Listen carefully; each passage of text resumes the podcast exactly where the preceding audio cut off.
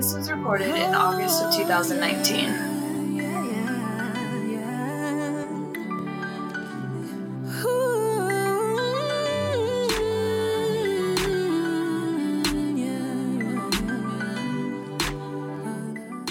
After a political transition, there is oftentimes an opportunity for civil society activists to enter government. Those who do so sometimes face challenges. This podcast series is part of the World Movement for Democracy's crossover initiative, which shares different experiences and lessons learned to support activists to better succeed in government. In this podcast series, individuals reflect on their unique experiences with the hope to support future activists who choose to cross over to government.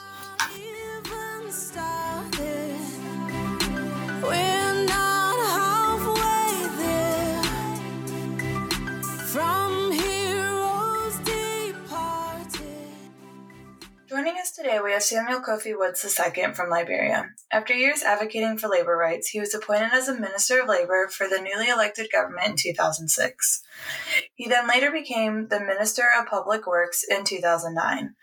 Kofi now works as a legal consultant and head of the Liberia Law Society based in Monrovia, Liberia. To start with, Kofi, you crossed over from civil society into government. Can you tell us a little bit about why you made that decision and how it came about? Well, there, there were several reasons for the decision to make a transition into hmm. government.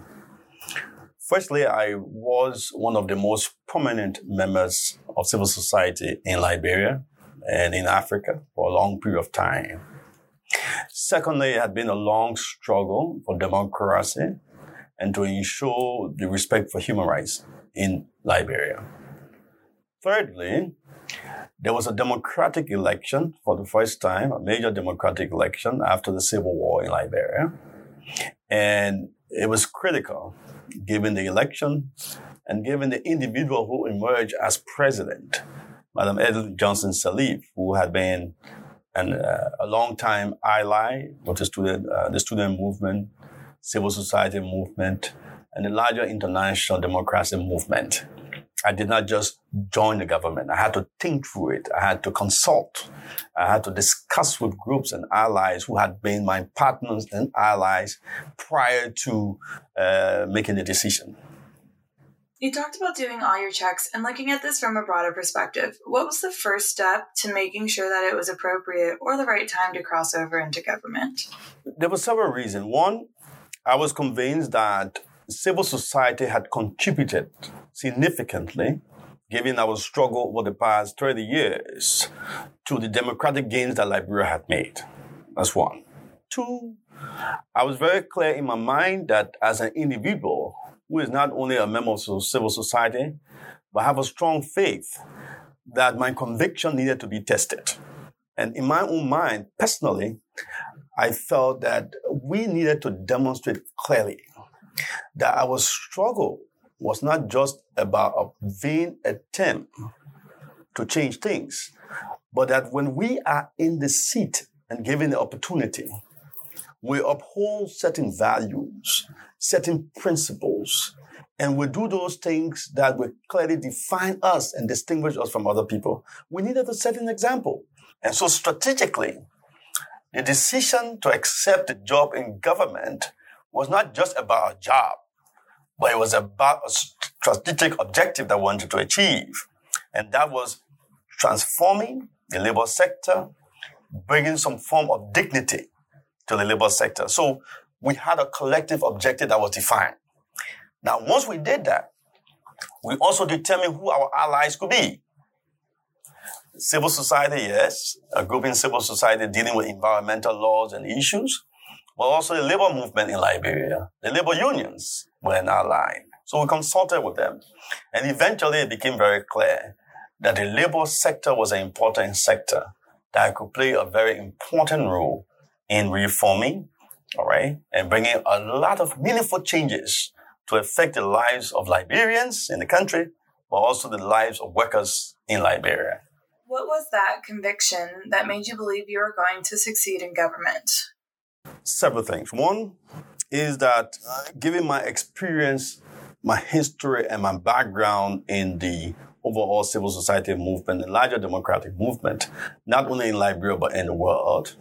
I have been able to build local, international, and regional allies uh, that I knew could partner along with me to achieve those objectives. The second thing is that the president of Liberia, who had the power to appoint me, the authority to appoint me by law, herself uh, had given me an earlier impression of her determination to institute measures of reform in the labor sector. And I could be critical in helping to advance that objective. So overall, there seemed to be a consensus at all levels. My personal level, the president, the political level, at least to muster the political will and courage to achieve that goal, and the fact that I could sustain and amass local and international partnership and alliances to achieve my overall objective. I did not think I would do it alone. I knew that with the support of all of these elements put together, I would eventually succeed. So I was convinced, therefore, that it was time to enter into government, advance the ideals, pursue the principles and the values that we have fought for all our lives, and do what was right to distinguish ourselves from many of those usual politicians in government. It seems like a very smart strategy in some ways because you're not only approaching government as an opportunity to implement what you've already learned in civil society, but you're also leveraging all the great relationships you have around you that can help you do that. After you had already crossed over into government and accepted the position, what were some of the challenges you faced? What were those hurdles, those unexpected things? Well, there, there were several hurdles. The, the, the first hurdle were internal isolation and alienation based on the distinction of, of values entering government, given my own background. I was compelled to maintain my beliefs and principles of integrity, of accountability, and in cases where the laws of our country did not provide for those restraints and sanctions, I did them on my own. And uh, I can give you some examples. For instance, where in Liberia, accountability had been a major issue you get into government, you're a minister, there's a wide range of discretion in deciding on personnel, in deciding on expenditure without accountability, and several other things. So what I did initially was to limit such wide discretion of a minister. Traveling and returning and making sure that you report to the treasury or the fin- finance minister on the per diem that were allocated to you um, is unique in our side of the world. A minister gets money in travel, doesn't have to return uh, money into the coffers. You can provide a report. But my first trip to Geneva, I returned more than 4,900 US dollars back to the government. And that was made public. How did they react to that? The public had a different perception. They were happy that at least uh, there was um, a change coming in the government in terms of accountability. My colleagues was a bit circumspect and unhappy uh, because uh, they saw it as an attempt now to break from the past, to break from tradition, to break from the culture of impunity.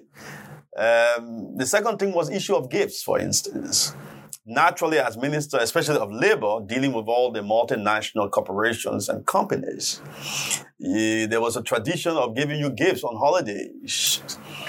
And when I saw these gifts in my office upon return from a travel, I returned them to the companies and established a principle that was just wrong to receive gifts from the very companies or the employers over which you will preside as a minister of labor. So it was a departure from the usual. It, it was a break from the norms of governance in Liberia and how ministers conduct themselves. Now, if you do those things while in government, then you begin to establish and try to institute certain values and norms. But you will be criticized. You'll be isolated. You understand? You'll be condemned. There will be attempt to discredit you and to show others that you were wrong for what you're doing or you were engaged in double standards. There will be those challenges. So even among um, among my colleagues, uh, there were there were those those issues of, of isolating me from meetings, critical meetings, to make certain decisions uh, in cases of negotiations. There was some deliberate attempt to isolate me. Now you're entering government while trying to hold on to your values. You're also getting rejected by your colleagues. How did you manage to break out of that? Were you ever able to break out of that with your colleagues in government? Well, I did not intend to break out of that. What I intended to do was to seek ways to compromise and, and, and, and have uh, consultations to build new alliances within government. So I identify colleagues in government, some of whom came from uh, the civil society or the legal background, some of whom were my old uh, colleagues at the university, some of whom I had worked with previously at different point in time, and identify them as a way of building new alliances around issues. So without the impression that I could succeed with everyone I knew I wouldn't succeed with everyone. So I, I stuck out um, my own way of addressing it by building allies within. And I succeeded. You know, we succeeded because we were able to build new alliances and to some extent on issues that the president herself were interested in. Obviously, we could form consensus on how to address them. So different strategies of building internal alliances, but also external alliances to maintain my relationship with civil society on those issues, to maintain my relationship with international partners who to a large extent supported uh, our work in Liberia.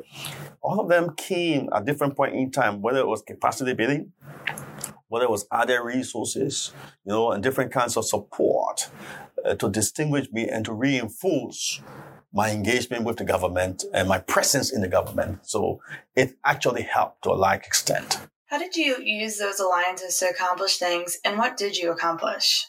In government, you might not have all of the skills, all of the knowledge, all of the information to achieve certain things. For instance, reforms of laws. If you have to reform laws, to develop what, it, was referred to and which came out of a major achievement was a new labor law called the Decent Work Bill. That bill came out of several consultation and assistance from international and local partners. Locally, there were lawyers, colleagues of mine whom I knew before, who participated in the process.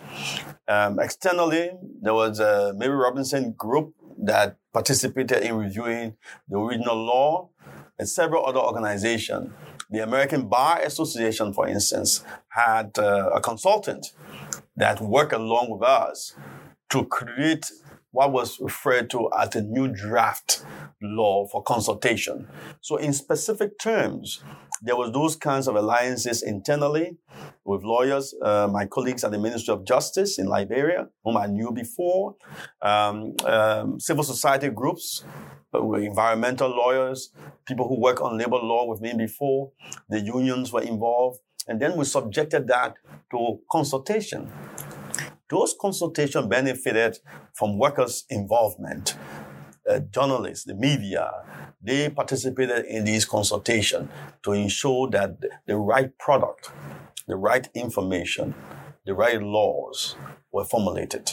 And so it's, it's so it's, um, it's a combination of all these um, efforts, all these skills, all these capacity and knowledge that help us now to formulate what became the decent uh, work law in Liberia. Unfortunately, I left the ministry before it was finalized. So the final product of that document uh, did not benefit from our desire and our wishes because once we left, it was subjected to parliamentary or what we call in Liberia legislative review. And I think in the revision, there were some changes, but the fundamental remain, and the fundamental remain as the decent work bill in Liberia. As somebody who leaves behind a successful life in civil society and now jumps into, probably as you pointed out, much more difficult and complicated world of government, how do you cope when you are unable to accomplish all of your dreams? I'm clear with uh, the minimum uh, that I can achieve and, and be content with that. And I can say in, in all of my heart and conscience that the plans that was set out uh, to a large extent was achieved and remain irreversible in Liberia. The fact that today we have in Liberia an elected leadership of unions, especially at Firestone, which for 80 years never had an independent, transparent, democratic elections. Under my leadership at the Ministry of Labor, we conducted the first elections where international observers was present from the Solidarity Center for the United States Workers. We also repealed a law that prohibited strike in Liberia. You know, we uh, did laws on child labor. We're able to develop several things on the, on the automatic dismissal of employees. We're able to get the first high school ever ever by a multinational corporation like Firestone that had been there for all those years. First high school ever. Homes were being built. Decent homes were being erected before I left. So I count those things because I never, I never saw myself as an element of perfection we, we, we strive towards, in our own imperfection, we strive towards perfection as human beings. So I'm very content with what was achieved. And today, the outcome of that is a reflection of the continued respect. Um, so I feel vindicated and I feel content that we're able to get some things right. I, I, I cannot say that we get, we got everything right, but we got the key things that were necessary we reach them to the point where they cannot be reversed anymore. You've mentioned a couple of different scenarios where you feel very accomplished, but also have mentioned some things that didn't work so well. Between the thing that worked the best or that you're most proud of and the thing that you felt you may be least proud of, what were the differences between the two? Well, I would think that to a large measure, you know, um, a lot, a lot more were accomplished I'm happy with, and the work simply because um, of the collective support of everyone, everyone interested in it, and the ability to bring everyone to the table to build a team, the ability to build alliances, the ability to realize that you have, you don't have all of the solutions yourself. You understand whether it's uh, the government, people, the president, civil society, the unions, international partners. They succeeded not because of just me as Samuel Kofi Woods, but because of that collectivity and the fact that the Liberian people were willing and ready to be supportive of those ideals. So we succeeded. On the other hand, those things we could not succeed on were largely due to the lack of political will, political will on the part of the government, you know, on the part of the leadership. And I, I when I look back, there were some of the general things, general things that had to do with questions of integrity in government, integrity, dealing with issues of corruption, setting in motion a framework, a national framework that will restrain the excesses of individuals in government and to bring more accountability to government. Um, I, I don't think uh, up to my departure, uh, I was I was able to succeed in that regard. Again, because it largely depended on government functionaries, on, on the different institutions of government working together to achieve that under the president. And that was even more difficult to get that done. But on issues where we were able to build consensus, we were able to achieve that. You brought up some really interesting themes here. We've talked a lot about you coming from civil society into government. Can you reverse that process and talk about leaving government? What was it like, or how was the transition back to civil society? What did you do after government? So I was very conscious of that, knowing that I was always in a period of transition.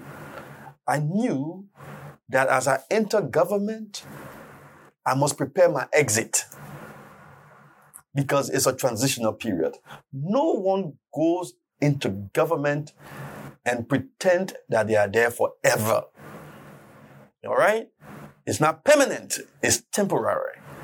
And if you recognize that it's temporary, you plan your entry very well, you conduct yourself properly while you're in government, and you plan your exit very well, ensuring that there's integrity ensuring that the values of integrity, the principle of honesty, and all of the democratic principles that you work very hard, very hard to achieve, that you yourself must begin to exhibit those very values. Um, I must tell you, it was a difficult decision in terms of the transition. It had to be well thought through because Liberia, you know, there's, there's a lot of politics and and it is unique to voluntarily leave. Uh, in the government framework, either you are dismissed, you are arrested, you know, you're forced to resign, you know, something. It's not usual for a cabinet minister to resign, uh, to just walk away from government on the basis of differences. So um, I then began to to plan my my decision to leave. I insisted on opening myself to an audit, which was conducted. I was able to present my asset and declare them, and they were verified truthfully by the Anti-Corruption Commission and went through the process of an audit. Those audit was conducted. Uh, the, the proper public hearing was conducted, and I was cleared through the recommendations. So, but I didn't expect that to be unique to me because of my desire to do so. Government and government functionaries and officials should not rely on their mere desire.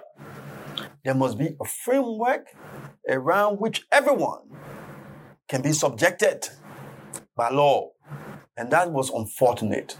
That is the only concern uh, that I have in terms of getting to government, you know, leaving and in the absence of that, that framework to really ensure accountability and integrity and inspire renewed confidence and hope in the Liberian people as well. Two was to consult, to engage in another round of consultation with colleagues, you know, that I've worked with, people who are new in the larger society, about my decision. And I did consult a number of people about my decision to depart government. So I held that consultation. Even outside of Liberia, I spoke with some of my friends, partners who had worked along with me before about my decision to leave and why I will leave.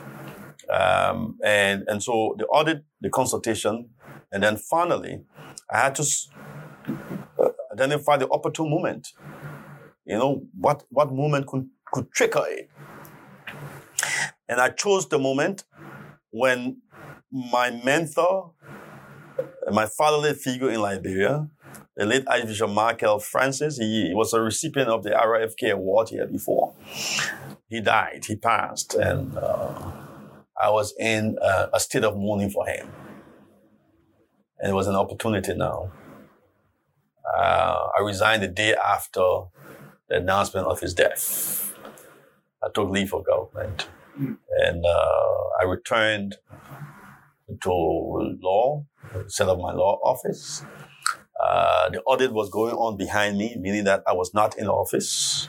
But against the background and understanding of possible attempt to discredit me, all right, and given my training as a lawyer, I made sure that important documents